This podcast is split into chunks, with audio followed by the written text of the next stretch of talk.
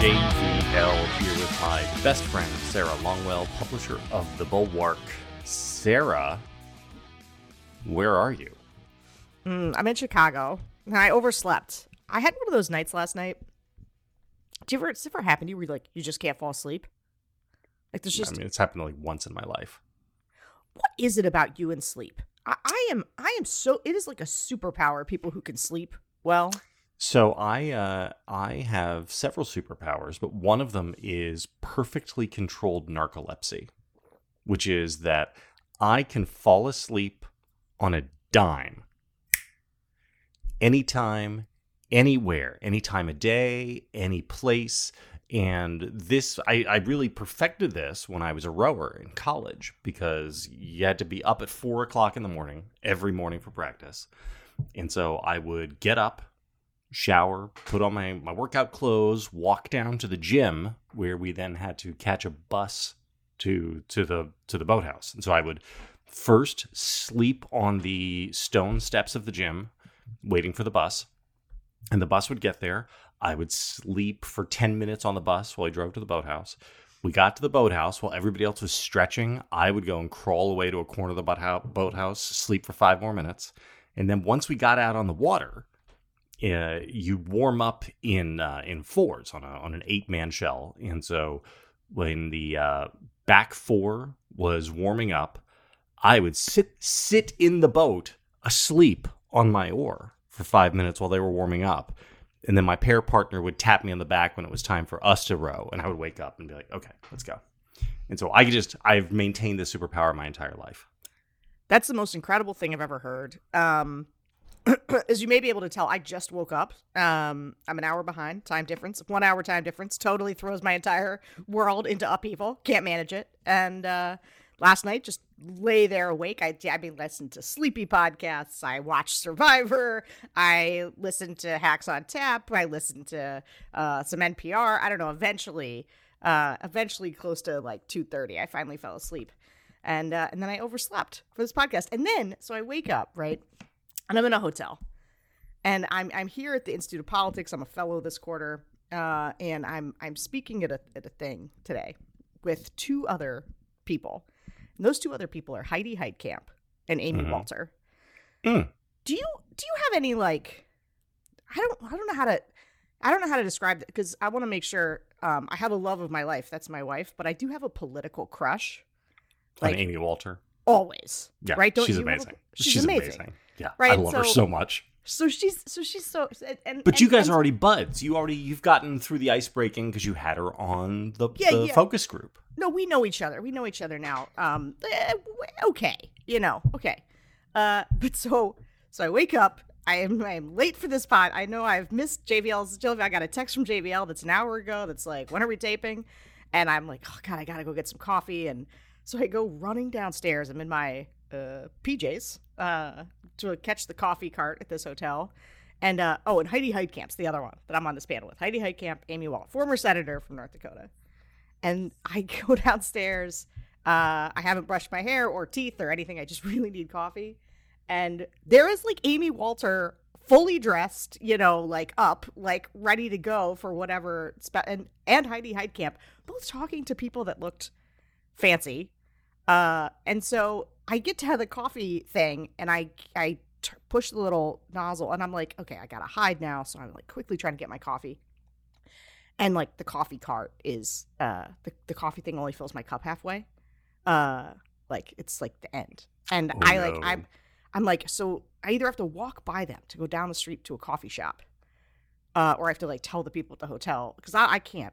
What am i supposed to do? I've got to have the coffee and so of course like some wonderful human comes over and he's like you know he like lifts the whole thing up and tries to and gets me like enough coffee to live but the whole time i'm ducking uh, in my PJs, like, and the guy is trying to help me get coffee, and I'm like crouching down. He's like, "What are you so doing?" this is look. This just teaches you that you have reached a station in life where when you go downstairs in a hotel, you need to be wearing a ball cap and your aviators. because otherwise you're going to get recognized by people like former Senator Heidi Heitkamp and the great Amy Walter because you are a person who gets recognized now. And so you you just got to be a little bit incognito. do you ever? It's just I still feel this is too much information. I'm so tired. This is like too much information. JVL's oh, just go. Like, People are gonna love like, this stream of conference. But just I just still feel like such a kid. Like I just still feel like the kid who would show up downstairs in my flip flops and pajamas, really desperate for coffee, bleary eyed. Uh, and like my two co-panelists of very serious it's people. Imposter syndrome. This I'm, is we all I feel did, this way. Totally. We all feel this way. uh, that'll be a good panel. That'll be a really good panel. Um, and plus, you were up late last night doing Thursday night bulwark, which I missed because I had an exciting life event, which I will tell you at the end of the show. Uh, how was TNB last night? Was it good?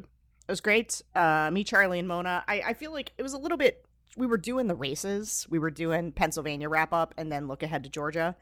Uh, and uh, so I feel like I monopolized the conversation. I felt, you know, bad about it because uh, you know how amped I get when I start doing the races. Um, I had just done a big t- 2022 kind of seminar down here uh, for the kids, for the young students, the grad students, and the and the college students, and so I was all torqued up about the races with all my all my feelings about them and the different because the Pennsylvania race, you know, as we tried to like wrestle through it on Wednesday with Tim, the Pennsylvania race dynamics are just just like interesting from a how could this go? This right. is a what are the because the possibilities are kind of endless. Yeah.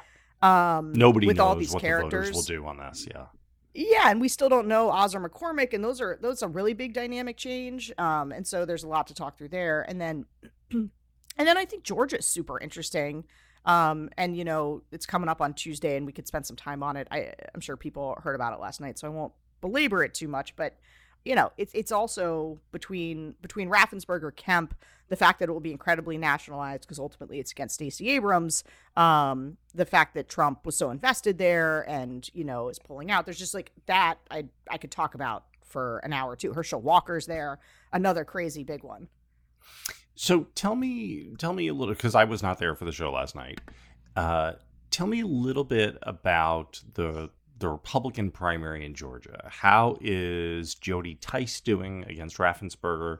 And I know a little bit about obviously so Perdue is has never caught on and so to say he's collapsed is not quite right. He he just never popped and seems to have been abandoned by Trump. There's a Politico story today with four people close to the president all speaking on background about how Trump is just sick and disgusted by this guy and isn't going to do anything else for him.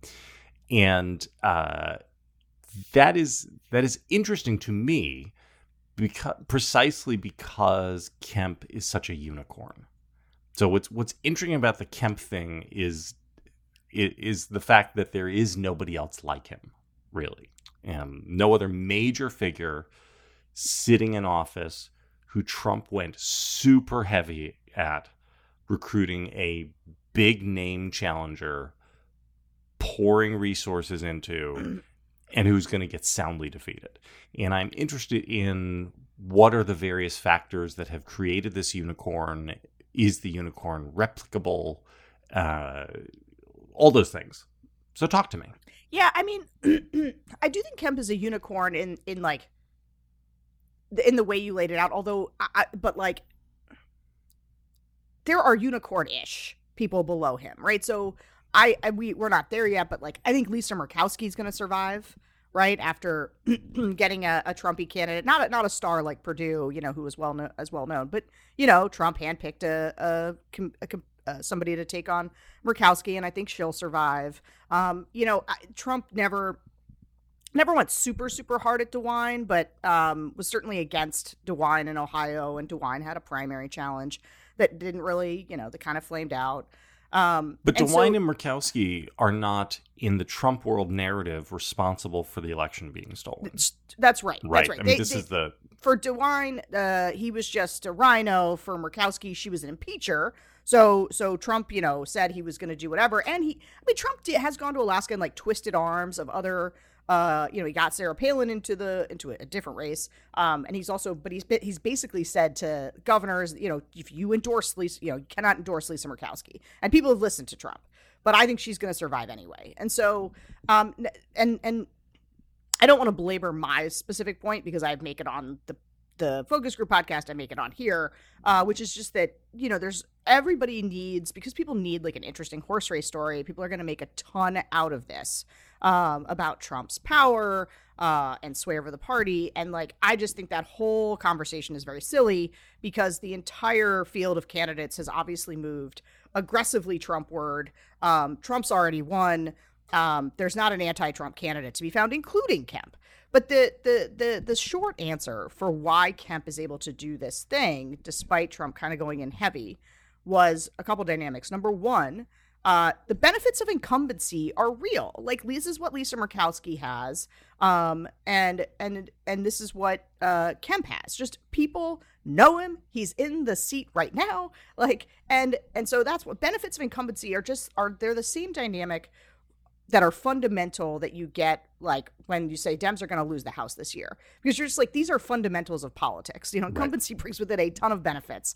So that's one thing. Two, and I've I focus group this. This is what the focus group podcast is about. Um, that's going to drop this weekend, uh, in advance of the Georgia race. Um, but like the voters like him because they think he did a really good job on COVID. You know, he because he's not as combative, Kemp as um, DeSantis or Abbott. He doesn't get he didn't get like the national profile about this, but he probably beat DeSantis in being like we're opening up the state, we're not shutting down. Um, and so for Republican voters for whom the shutdown around COVID was poison for their elected officials, Kemp is a hero. He did it all right, and they all say the same thing. Really like how he handled COVID. He did a really good job. That's number one. Number two, on the specific charge that Perdue is levying, because Perdue is running a very stupid campaign that is literally only on Stop the Steal. Like he doesn't have any other things that he's doing. It's all about how the election was stolen and and Kemp didn't do enough. One of the big things that Kemp did was pass this I'll use my air quotes election integrity bill um, in the state that makes everybody be like, well, Kemp took that seriously. He passed a whole bill. There was a big fight about it in the state. Everybody and that got national attention. The Major League Baseball was mad at us. Um, and so, uh, you know, Kemp was seen as fighting on the election front uh, in the in the post game, and because Trump was so present around the runoff, Georgians actually, unlike in a lot of other states, actually got annoyed, right? They lost those two Senate seats. The Republicans did. So they were actively annoyed at the way that Trump had made his presence known, and they feel like he did cost them two Senate seats. And so um, it's just a whole different dynamic. But like, and so I think that's why I think that's a why Kemp is is uh, is doing so well and I like actively about to crush Jody Hice. And what that does is create a knock on down ballot effect where I would have told you and probably did tell you 10 months ago or a year ago like as much as for me as a personal lover of Brad Raffensperger that he was absolutely toast like no chance in the world but that whole thing was predicated on the idea that Trump had sort of handpicked Jody Hice, uh, a congressman, to to take on Raffensperger in this high profile way. And that Trump was going to be in the state constantly reminding people that Brad Raffensperger sold him out, rat faced, you know, leaked the tape, whatever. Well, you know, it's lots of times gone by. And as we've known, uh, people have the memories of like goldfish when it comes to a lot of stuff. And so the question is, is like, are people still super mad and remembering it? Because because of the Perdue collapse, Trump has not gone into the state. He's stayed out of it. He's embarrassed. This is going to be his big, high profile flop uh, for this election cycle. And so he's not in the state boosting Hice, and he's not in the state crapping on Raffensperger. And so it is possible that Kemp's dominance and the sheer benefits of incumbency like we were doing the focus group in Georgia. I don't want to spoil the episode too much, which uh, your boy Tim Tim Miller is my guest. He was a, a last stand-in because COVID is killing everybody, or not. COVID is knocking people out at a rapid rate, uh, so you got to have backup guests. Um, but the thing that, if you asked, uh, we asked the group of people like, uh, "Hey, uh, what do you know about Jody Hice?" And everybody stared at us and said, "Never heard of her." and uh, you know, and that's they misgen- they misgendered. They did Jody misgender Hice. Jody That's Hice, really uh, which reporters do too. Like, I mean, this Jody just like never got any name recognition, never got now. any traction. I take it that Jody would be totally fine being misgendered and would never get upset with people misgendering him. Correct? It's like I do think. oh, I do think oh, Jody doesn't like being misgendered. Interesting. It's like a boy named Sue. I mean, maybe Jody is a boy's name somewhere. I'm always sometimes struck. It is. I have, I have a friend named Jody. You do actually, Oh, yeah. Interesting. Yeah. And funnily enough, uh, I knew a guy named Joe T, which was pronounced almost exactly like Jody, but it was J O T I. Hmm. Interesting. I would Yeah. pronounce that Jody. I would have too, but but everybody said Jody. So Interesting. Well, my only point is that um, this is a race I'm watching super closely because is there polling at the sec state level? Oh, so there is there is polling. Um, and and and and we polled it. We polled it. So so I saw. So here's what happened. I saw public polling, maybe a a a month ago or something, and it had Raffensperger tied with Hice and a bunch of un, bunch of undecideds. And so um, I, I was like, okay, this is what's happening, right? So what what ha- the, the the the the bad news? So I, I would put this: the betting markets have it at forty percent. I'd I'd had it at a one in four shot for Raffensperger because he has to get over. This is like a runoff state because he has to get over fifty percent, and that's a tough that's a tough ask. But it is in the realm of possibility because what of how happens well, if he doesn't get over fifty? so then they go to a runoff, and this is where Trump gets involved, and there's a much more spotlight because what'll happen is the governor's race will no longer be on the ticket because Kemp will win it outright, oh, I see. Okay, and it'll go to a runoff, and uh, and then Trump really does engage on behalf Gotcha. of Hice, and so Gotcha. I think that Brad has to do it in this first part when people maybe will just like go down the Republican ballot and just like vote straight. Like what has to happen is people it's for him to lose, people have to remember. Like they have to be going, they have to vote for Kemp and then go to Raffensperger and be like, I don't like him and this I'm gonna vote for this other guy I've never heard or this Well, other wi- lady I've never heard of. here's a question about about the ballot, right? So how how much does it matter that he's an incumbent? Because at the sec state level, you don't right. I mean, does his name go first? Because it's not like in a general election ballot where you just see like the R's or R's, and the you know if you're voting for the R, then you're voting for the R everywhere. Is you know is is being an incumbent going to help him in terms of because most people don't know who their Secretary of State is, right? I mean, that's that's right. Although, um, and and I would say in this group though, there was a couple people who did, and there were a couple people who were, who called him. Someone called him like rat face burger or something, or like you know. Uh, so like there was there were a couple people who remembered, and and we did actually try to tease out in the group why some people were mad at Raffensperger but were fine with Kemp, and they just say outright, they're like, "Oh well, Kemp did good things for my life. He was good on COVID, Right. you know." And I, they're like, I have no idea what this other guy does, like what the Secretary of State does. And so I think that's a real dynamic um, to contend with. Uh, and so I, I, I do think it's still pretty tough for Raf to do it, but not impossible in the way I would have said. Um, because it was like, and he was. so he's now an underdog, not uh, not just a like going to get crushed. Right. I mean, I still think it's I still think it's a tough sell to get him over 50%, but he was at like 30, he was at like 38 or 36 and surprises me. Was at like 29. And so, I don't know. You never know. You never know. That's very very interesting. Uh, okay, where where are we on Oz and McCormick? Are we still Oz plus like twelve hundred votes or something like that? And and it doesn't really matter because we're heading to recount. Yeah, we're going to go into well, it So it doesn't matter who's ahead right now because we're going to recount everything all over again. Yeah, well, it does matter, and I'll just tell you why. Um, so, the, despite the fact that everybody thinks our elections were rigged and terrible, whatever, our, our our counting is actually pretty good. And so, like when people have gone back and done the recounts in a bunch of these places, they're usually not that. They're usually pretty close. I mean, you know, there was uh, there was like one instance I think in um, I want to say maybe Arizona, where when they did the recount, they found, you know, like 1,200 more ballots or something, and it actually helped Biden. Um, But, so, but like, like, the provisional ballots haven't been counted, right? So the, The provisional, provisional ballots, ballots- don't come in until the recount, right? th- that's that- right. So provisional ballots haven't been counted. The I think they're still. I don't think they've counted. There's still the some mail-ins that haven't gotten yet, military. right? Yeah. that's right. The overseas So military. that's what I'm saying. Like the race is so close that it is going so to be close. essentially like, ha- you know, like starting from scratch almost. It, it well, well. Here's the thing. so I'm not sure. I think it's starting from scratch. Excuse me. I'm sorry. Um, I do think what's going to happen is that uh, it's going to be super close in the in the under a thousand, you know, squeaker territory. They'll recount, and the and the count won't change much. Is my is is what I would say is I I think likely. So I think whoever's wins, even if it's by like 800 votes, I am uh, recounts typically don't change things that much. Doesn't mean it couldn't, but it's just Right. typically You think we're get the- likely to be Oz then? Well, it may be, except there's still a lot to be counted.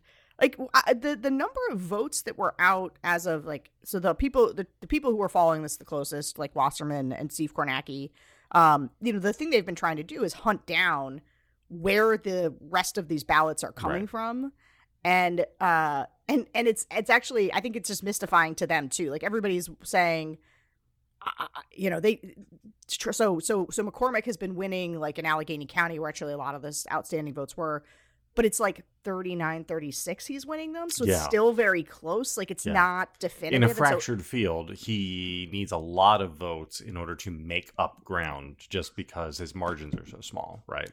yeah and i've been i've been hearing from people who've been talking to both both camps uh i would say say are, are feeling sort of cautiously optimistic uh but i think that the oz camp is less cautiously optimistic and more like actually optimistic i think the the mccormick camp is more cautious in their optimism because oz being up by 1200 votes is gonna is like really matters right now Can I can I just say just between us? Trump is right. Oz should just declare victory. As Oh, a I- political I, I, as love a political matter, these. please as tell a me political matter, Oz should declare victory and begin the general election campaign right now. I mean, I'm sorry, you're going to have to tell me more. I obviously disagree with this. I think this is an insane thing. If you are in the ninth inning, okay, and uh, Mhm. you bat, you get your bat, you get your at bat, and uh, and you, and the other team gets the last one, and you're like, nope, we're just declaring victory right now. Nobody goes for that. Can't do it. I don't know. I mean, you know, eh, you want to make it as hard as possible for McCormick to make the case to various people that he is the legitimate winner. And so you just fast forward and say, look, we won. We're we're on to the general election campaign against this socialist, soft on crime, criminal loving guy whose heart just exploded uh, and we're gonna you you we're we're just gonna go out there and start start making our case. And what's McCormick gonna do? Right?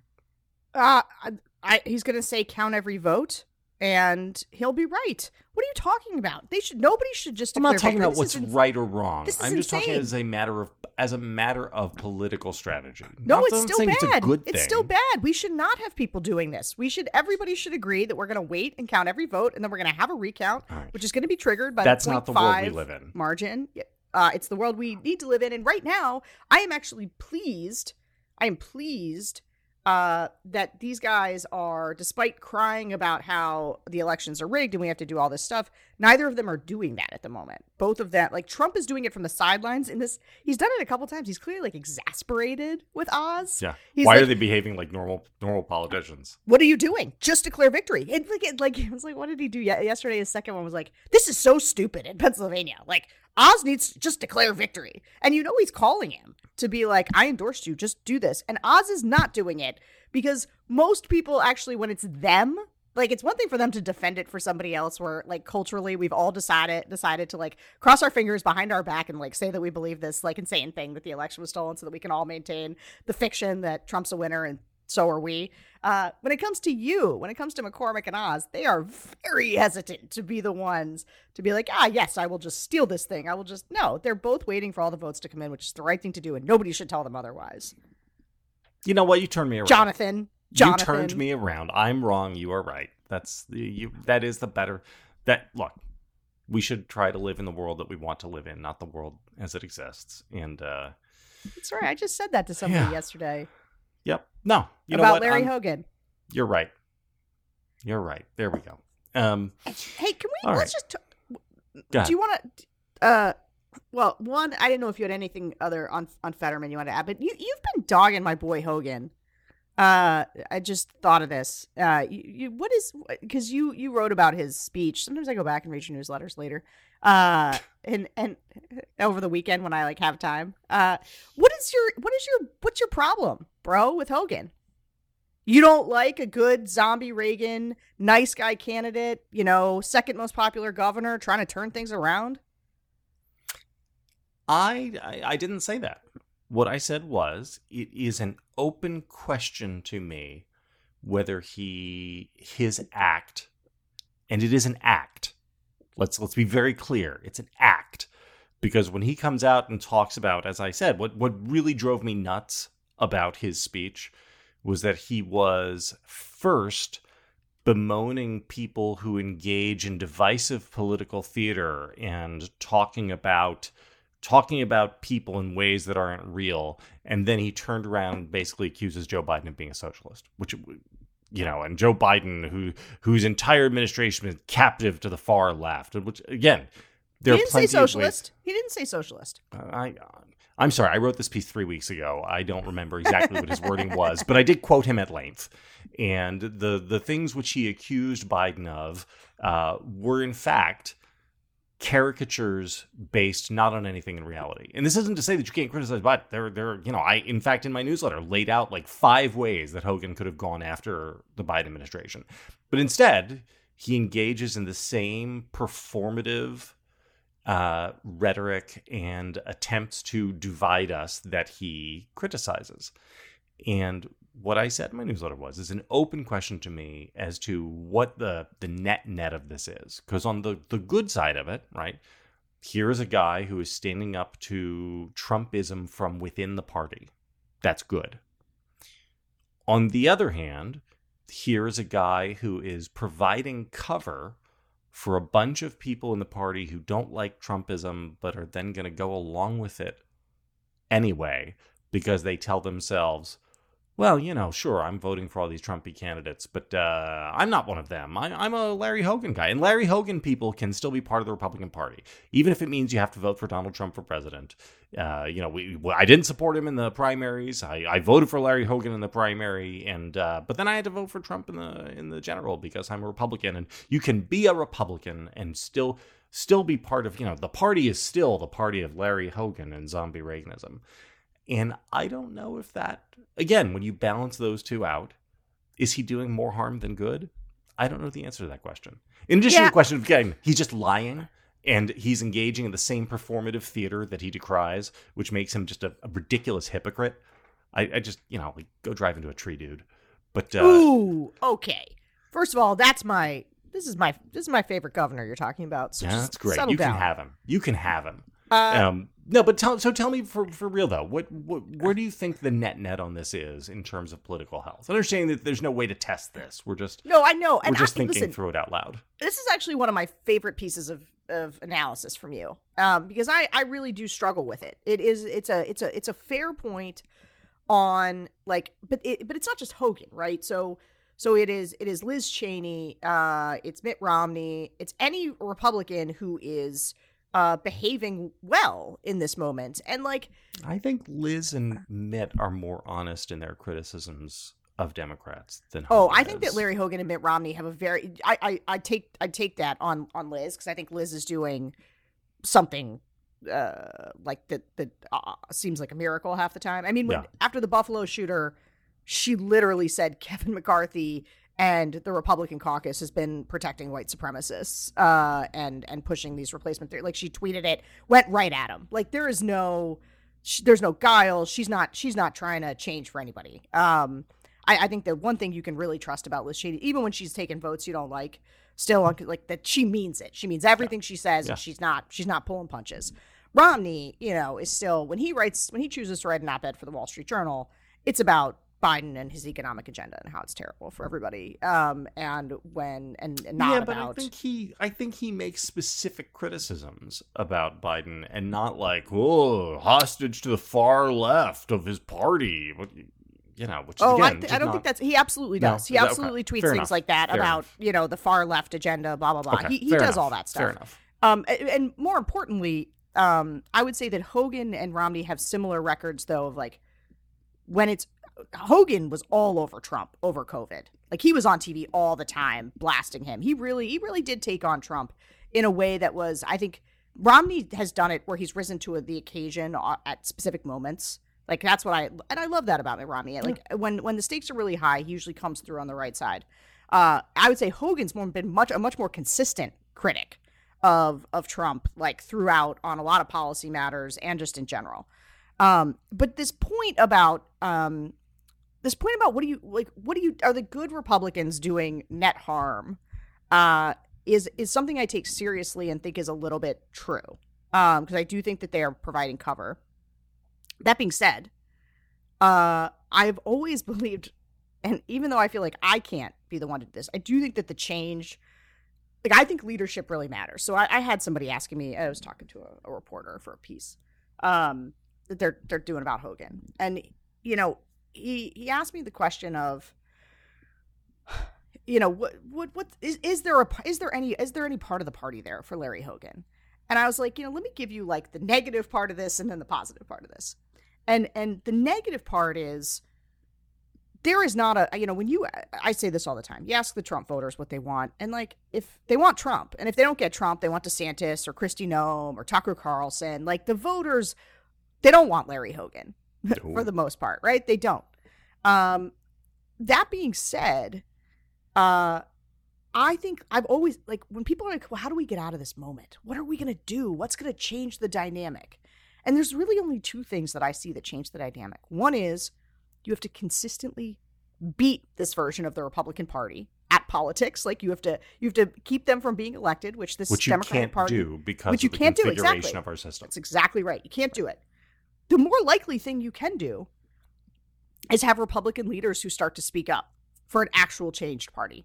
That is it. Like leadership. And I say, like the thing about the, about people, um, and this is where everyone gets mad at me. And the thing I get the most hate mail about is when I say it's, and you yell at me too. It's when I say something nice about these voters, or when I say that they are not bad or unintelligent people. Let me just say that every human being has light and dark in them, and uh, and leadership. What do you stop making that face? What not people every. have good impulses and bad Not impulses. Every there's some people who are just okay. Fine. Awful. Okay. Can I just say like as a generality, you Go know, um, and and and one of the things that Donald Trump's done is he's drawn out people's darkest impulses, the ones that like to hate and you know, uh, and and and be wedged off in these negative ways versus anything positive. I think that leaders, we're going to have to have leaders like Larry Hogan who step in and try to present an optimistic vision. I actually think the biggest problem with Larry Hogan's pitch is that I think zombie Reaganism is a bad one. I think it looks backwards and not forwards uh, in a way that is not that helpful. I, you know, let me let me throw something at you because when I talk about my vision of what that leadership would look like, you and Tim laugh at me and say, "Oh, here comes JVL with his West Wing politics." What's Would I look version? at this and I say, "Why can't Larry Hogan say?" Uh, like many other Republicans, not, not tons, but you know, like some 4% of them, hey, you know what? The Republican Party is no longer the party that I signed up for. Uh, and that makes me functionally a Democrat right now. And I don't agree with the Democrats on everything. There are a lot of things I don't agree with, but I'm this is who I am caucusing with until the Republican Party fixes itself. And then maybe and when I say this, you guys say, "Oh, JVL, that's a West Wing fantasy. That you're doing your Sam Seaborn thing. That's you can't possibly expect these people to switch parties because that's just not the they have so many considerations and there's so much baggage. And you know what? The truth is if we want to talk about like how to how to to really get out of this uh, one way would be for like 5% of republicans to switch parties right? And and and that has not happened anywhere at the at the elected level there have been people in the media there have been, been people who are parts of Conservatism Inc. and Republican Inc. who have done that and made that switch, but nobody in elected land has done that. And people have decided to go on and either get out of politics or lose races rather than switch parties. Why is that? And and again, you you tell me that that's a fantasy. I don't know how that's any more of a fantasy than maybe they can fix it from the inside. I, I fix it from the. I, what I mean is, is as a Republican, fix it. Like Larry right. Hogan staying as a Republican. Now, uh, and here's the. the that I mean, seems to me at least as much of a fantasy as uh, Larry Hogan well, switches parties and brings like five percent no. of Republican voters in Maryland along with him. Well, so well, so I sort of agree with that in the sense that I don't think that Larry Hogan has a chance of winning a Republican primary for president. Um, I, I uh, now the only the only way that that happens, it's not impossible. Uh, it is it is the it is what Dolan was trying to do in uh, in Ohio, uh, where the only way is like what would be the reverse Trump in 2016, which is you get a crowded field of MAGAs and you have one move on from Trump presenting a different version of the Republican Party, the responsible person, basically one person alone in that lane that that the 30% can consolidate around. That's that's the one scenario in which it works. There's definitely not a big enough. There's not a majority of Republicans who want that, but is right. there a plurality um, that it with certain mathematical uh, conditions could get there? Yes. Um, I personally think Liz Cheney has a better shot at that than Larry Hogan. Um, but I don't know. I mean, what he's doing is he's trying to not go full Liz Cheney, right? Like his theory of the case right. for how he does that is to still criticize Democrats. And here's the thing I mean, uh, Larry Hogan is used to being a Republican. Like this is why why would Larry Hogan switch? Larry Hogan has won as a Republican in a blue state mm-hmm. for his whole career. Like that's what he does. He figures out how to appeal to Democrats as a Republican and build a broad based coalition. And frankly, I think that's very smart. I wish we had more Democrats right now who are doing that. And one of the things that annoys me when you do this this particular pitch is that it it it drops because I mean, obviously, I agree with you about the state of the Republican Party, and I don't like claim. I'm not going to claim the Republican Party um, in this in this iteration either.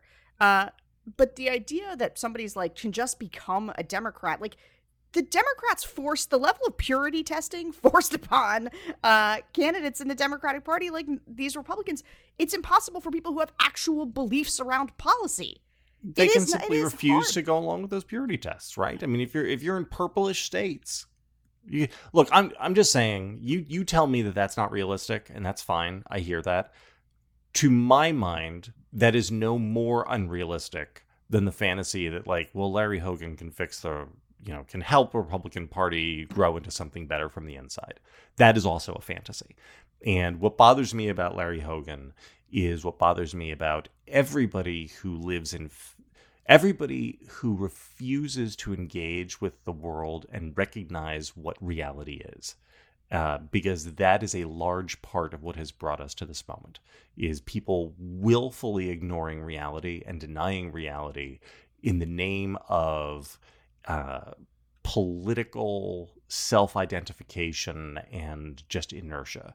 And and by the way, this this this includes some Democrats who uh, who have acted as though Trump is no different than George W. Bush or Mitt Romney or right. I mean, there is a strain of that, which is like, no, there's like Trump is no no different from any of the other Republicans. It's all you know. They've all been existential threats for, for since Newt Gingrich and that is not engaging with the world as it is either and that that annoys me. And, well uh, okay but uh, hold on a second. That he's not doing it just for pure party identification. So if you're larry hogan what do you th- you know that you're the you've been the second most popular governor in the country now for like six years.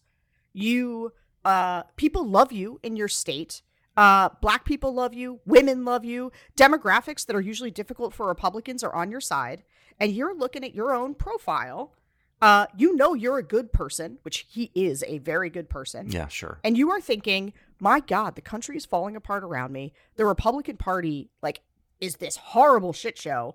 I'm going to try. I'm going to take a run at this and I'm going to see if there are conditions in which I can build enough of a coalition to save this thing. And I think that's admirable. Like I was just this is to to wind up the conversation where you started.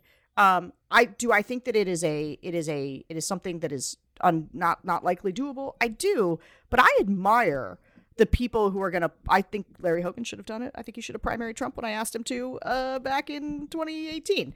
Uh, but I think that was a. I think he would have had a better shot even this cycle if he'd done that that cycle. Um, but yeah, I, I but just, if he has to, do, if he has to, if he has to uh, engage in the same false divisiveness and rhetoric that he decries in order to do this in order to because that's what it is right? His his joe biden is hostage to the far left is just his attempt to butch up and do both sides after beating he doesn't believe that joe biden is hostage to the far left right? I mean he has specific complaints about JVL, various joe biden policies. JVL joe biden is hostage. The, the, listen the, the uh, why oh is what oh my god listen I, I, look there's a reason that the democrats are sucking wind right now. When Joe Biden talks, and, and like yes, it's because we're in a, in, in a recession. That's why they're sucking no, wind. that, that, that's part of it. But they don't do anything to help themselves. Listen, uh, if you, if we were, if on my split screen of life, I didn't have a Republican Party that was absolutely so far off the rails, beyond the pale, uh, I would be ripshit over the fact that we're going to forgive student loans for for what rich kids who went to college insanity We're Are we, keep... we haven't done that yet that is not there. What, what we've done is the infrastructure, and we did the the child tax credit and the American. Look at the things that have actually been done. The things that uh-huh. have actually been done are basically what Mitt Romney would have done. Yeah. Well, uh inter- i mean i i don't know. They so so they are they're seriously considering the the and so what if they do it? What so if they do it do you do you agree that there's i mean depends on how it's constructed. It, it, it entirely depends on how the the student loan forgiveness is constructed. There are ways in which it's very bad and ways in which it's fine. I think that that uh you know the way that they're ha- they handle all kinds of things is like can't it's it's incompetent. The pullout from Afghanistan is infuriating. Like the I could find absolutely. No, and, but and then the the Ukrainian stuff has been fantastic. No, right? it, it, mean, it, it has been good. It, but but this no, but the far it's the far left thing. If this part, when I hear Barack Obama, if you ever go back and watch Barack Obama talk, uh, even like 2010, 2013, he sounds positively conservative compared to like where the Democratic Party is. Like I do not the, the, the, sometimes this idea of like who's moved further right and who's moved further left to me is almost stupid because the Republicans like they're not on the line. Like they just have like spun off into uh into like a crazy place. Um but the Democrats have absolutely moved further left. And I understand that there's a difference between like what has happened so far versus what they're like pitching and saying they want to happen. Yeah. Uh okay, but like the Build Back Better bill, the voting rights bill, these things have failed basically because of Joe Manchin. Sure, but also because of Sinema, and also, I mean, they would have failed no matter what. I don't think there was a way to get those things passed. Um, uh, look, we, you and I have this, this disagreement all the time. Uh, they, I think it, it is, very easy to understand Hogan what is wrong to say that the party's moving far left. left. Well, he's not. Huh. Joe Biden is, is not, not governing says. as a centrist. He's not governing as a centrist. He is. He is governing as a center left president and uh, go go ask the far left how how happy they are with Joe Biden. They feel as though they've gotten exactly nothing from him, and uh, you know his his mistakes are things like uh, not ending the Trump tariffs right? Which is which is bad. Why has he not ended the right wing Trump tariffs?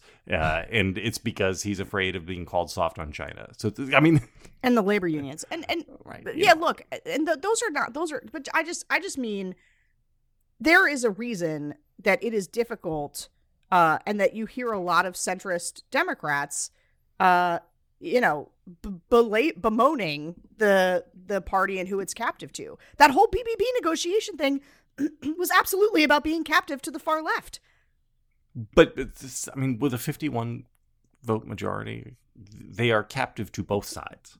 Right, they are they, captive to Joe Manchin, and they're captive to the that's far true, left. That's true, but Joe Biden sided with the so Joe Biden sided with the far left. And here's the thing: like this, this, I don't normally argue this this position, other than for the purposes of this to say that uh, there is a reason that somebody who considers themselves a Republican isn't just like jumping on Team Blue, especially as an elected official. Uh, and and that it, that characterization, I think, is not. Uh, I think say if he had said socialism, I would have been like out of bounds. Larry Hogan, what are you doing? No, I'll go pull up the transcript after off the air and highlight exactly what it is. Again, because you're you only read me a month after I write it, so it all sort of disappears into my memory hole. Um. Anyway, uh, okay. So you had stuff you want to talk about. I had stuff I want to talk about. No, I talked about it up front. Mine was just my my ordeal getting coffee, being seen in my pajamas. All right. So last week we talked about my coaching dilemma. I had a dark night of the soul last week. Uh, we got worked at a baseball game, lost fourteen to nothing, and I was reconsidering my let's play everybody, let's give everybody equal playing time. We're really not here to win, et cetera, et cetera, et cetera. Uh, we had two games this week. We did a let's play everybody game. The first game, we won. Uh, it was a not a very good team. We we beat them while letting everybody play. Uh, the bad kids on the team played horribly, as they always do. No judgments. We're all there to have fun, but but things like when you're standing on first base and I'm coaching first base and a pop fly is hit, and you start running to second base while I'm screaming at you from five feet away Stop. Come back here. Come back. You can't go to set. Come back to me. Run back. Turn around. Come back to me. What are you doing? And then the kids get doubled up, which happens multiple times per game. with these kids because they can't even listen to the first base coach. You know, when you're a runner at first base, you don't have to do any thinking. You're, you're just like an automaton. You just listen to the first base coach, you do what they say. And then if you're out, it's on your coach. It's not your fault, right? All you have to do is listen. Anyway, uh, so we had a chance to get back to 500 yesterday against a pretty good team. And so uh, I just gave in to my inner Sarah. I only played my best nine players, and I took Flash and I started him for the first time all season. I haven't let him start because I've been very sensitive to, uh, oh look, the coach's kid is pitching, and so I've limited his innings and not let him start any games. I've only brought him in relief, uh, and he threw a no hitter. So uh, five innings, fourteen strikeouts. Uh, the other team did not make contact with the ball even once. No foul balls, no foul tips, no balls put in play. Uh, and we won. And now I have a taste for it. well, I, I, gotta tell you, uh, you better be careful with that because I got savaged in the comments for suggesting that perhaps you treat this like a competitive sport. Uh, somebody told me, somebody, somebody wrote a comment I, that I just did want to address because it was like, of course, Sarah wants to take these kids and rub their faces in the dirt because she's already told us she wants men competing in women's sports. And I was like, do you listen to me, sir? Gentlemen of yeah, what? that's not what you, that's not that's your first position. of all not my position on transports, uh, which I think is complicated and you should approach with compassion. But that I am generally in favor of local entities making this decision. But if you left it up to me, I would not have people who had recently transitioned at the very competitive levels uh, of sports but like, uh, I certainly also don't think you should rub. what this like sounded like I wanted to take children and be like, uh, and you know what? You set me up for this. I was like, thinking about it later as what everybody came in. No, you do. This is this is a classic JVL move. This is like, oh, I'm having a dark night of the soul, but like, let me tell you what a nice guy I am. Let me tell you what a good good coach I am. See, I, I have this really egalitarian way of thinking about it. And uh, and Sarah, I'm going to set you up to disagree with me, and then everyone's going to be mad at you. And I'm not letting that happen again because I already defended Larry Hogan on this podcast. Everyone's already going to be mad at me for that. And uh, and so, I, whatever. But good good for Flash. Well, so now I'm thinking so we have one game left. And if we win that game, then we finish with a winning record with a team that I didn't think was going to win a single game. And uh, now, are there any bonuses for finishing with a winning record? No. Will it mean that we qualify for the playoffs? No, there are no playoffs. There's, there's no reason to. But I've got a taste for it now. And now I'm thinking, I don't know. I don't know. Maybe we just maybe we just keep rolling the dice here. Hot shooter. Gotta win gotta win. Anyway, it's very bad. My inner demon has come out, and this is one of the reasons I've I've always been so careful with this because I am an intensely competitive person, and knowing that about myself, I try to keep that that beast locked away well, uh, I re- I don't know why this just, but when I was in uh, when I lived in Delaware and after college, and I was so bored, all I did was sit around and read the conservative books from the think tank that I was working at because like it was 2002 or three, and there wasn't you know technology was still not that far along. Uh, I think I was still using a typewriter. Uh, I would coach at the Y. I would coach mm-hmm. like the five year olds at the Y, and I just like have this image flashing in my head of me like being on the court, like yelling, like not at the kids, but being mad. There was like a big kid who was like fouling my team, and I was like yelling at the ref to like get him off my kid, you know. And uh, I just, yeah, no, I, I would not do that today. But that is, um, I, I couldn't control it back then. I was All too right. close to coming off sports. I'm going to tell you one story that uh, very quickly, and then we'll get out. Um, that I told on another show. So we're we're at this this game on Tuesday. The this bad team that we we beat up on and we have that situation I described where one of my little fifth graders who knows nothing about baseball is on first base. I'm the first base coach. Uh, there's one out, a pop fly is hit, and this kid just takes off to second. I'm calling it to him the whole time. Come back, come, come back, stop, get, get back here. anyway, so their shortstop catches the ball, which is amazing, and he then has the presence of mind to throw it to the first baseman. So he throws to the first base. It's not a great throw. The first baseman has to come off the bag to catch it. But everybody is shouting, and this kid just sort of catches the ball. He's like five feet away from first base, and he turns and he looks to me like, What am I supposed to do? And so I say to him, I say, Hey, 23, just step on the base. And he then gets the suspicious look of, wait a minute. The other coach is telling me to do it. Is this a trick? And I said, no, buddy, buddy, just step on the base. It'll be, he'll be out. It'll be a double play. It'll be the end of the inning. Just just step on the bag. It's okay. And so he goes, he steps and he does it so tentatively, like he's afraid it's gonna be a blow up like a landmine. Like I have Wiley Coyote booby trapped it for him. And and then the ump calls he out, and the kid looks, he's like, Hey, thanks. I said, No problem, buddy. Good play. All right. Uh, Sarah, enjoy the rest of Chicago. The Cubs are in town. You could go see them tonight, you know. I'm leaving. I'm leaving right after this panel. I gotta get home. All right. Uh, Rebecca, take us home. Bye. Bye. 7 a.m. waking up in the morning. Gotta be fresh, gotta go downstairs. Gotta have my bowl, gotta have cereal. Seeing everything, the time is going. Ticking on and on, everybody's rushing. Gotta get down to the bus stop. Gotta catch my bus. I see my friends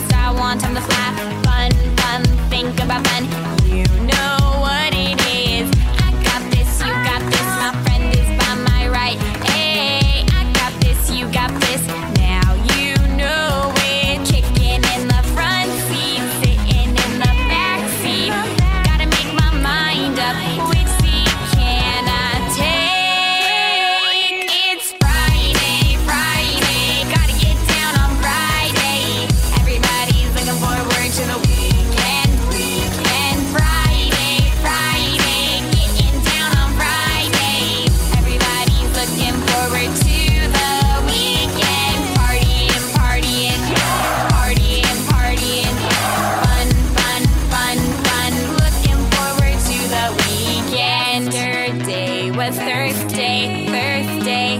Today, yeah, it's Friday, Friday.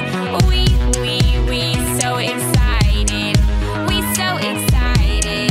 We gonna have a ball today. Tomorrow is Saturday, and Sunday comes afterwards. I don't want this weekend to end. RB Rebecca Black.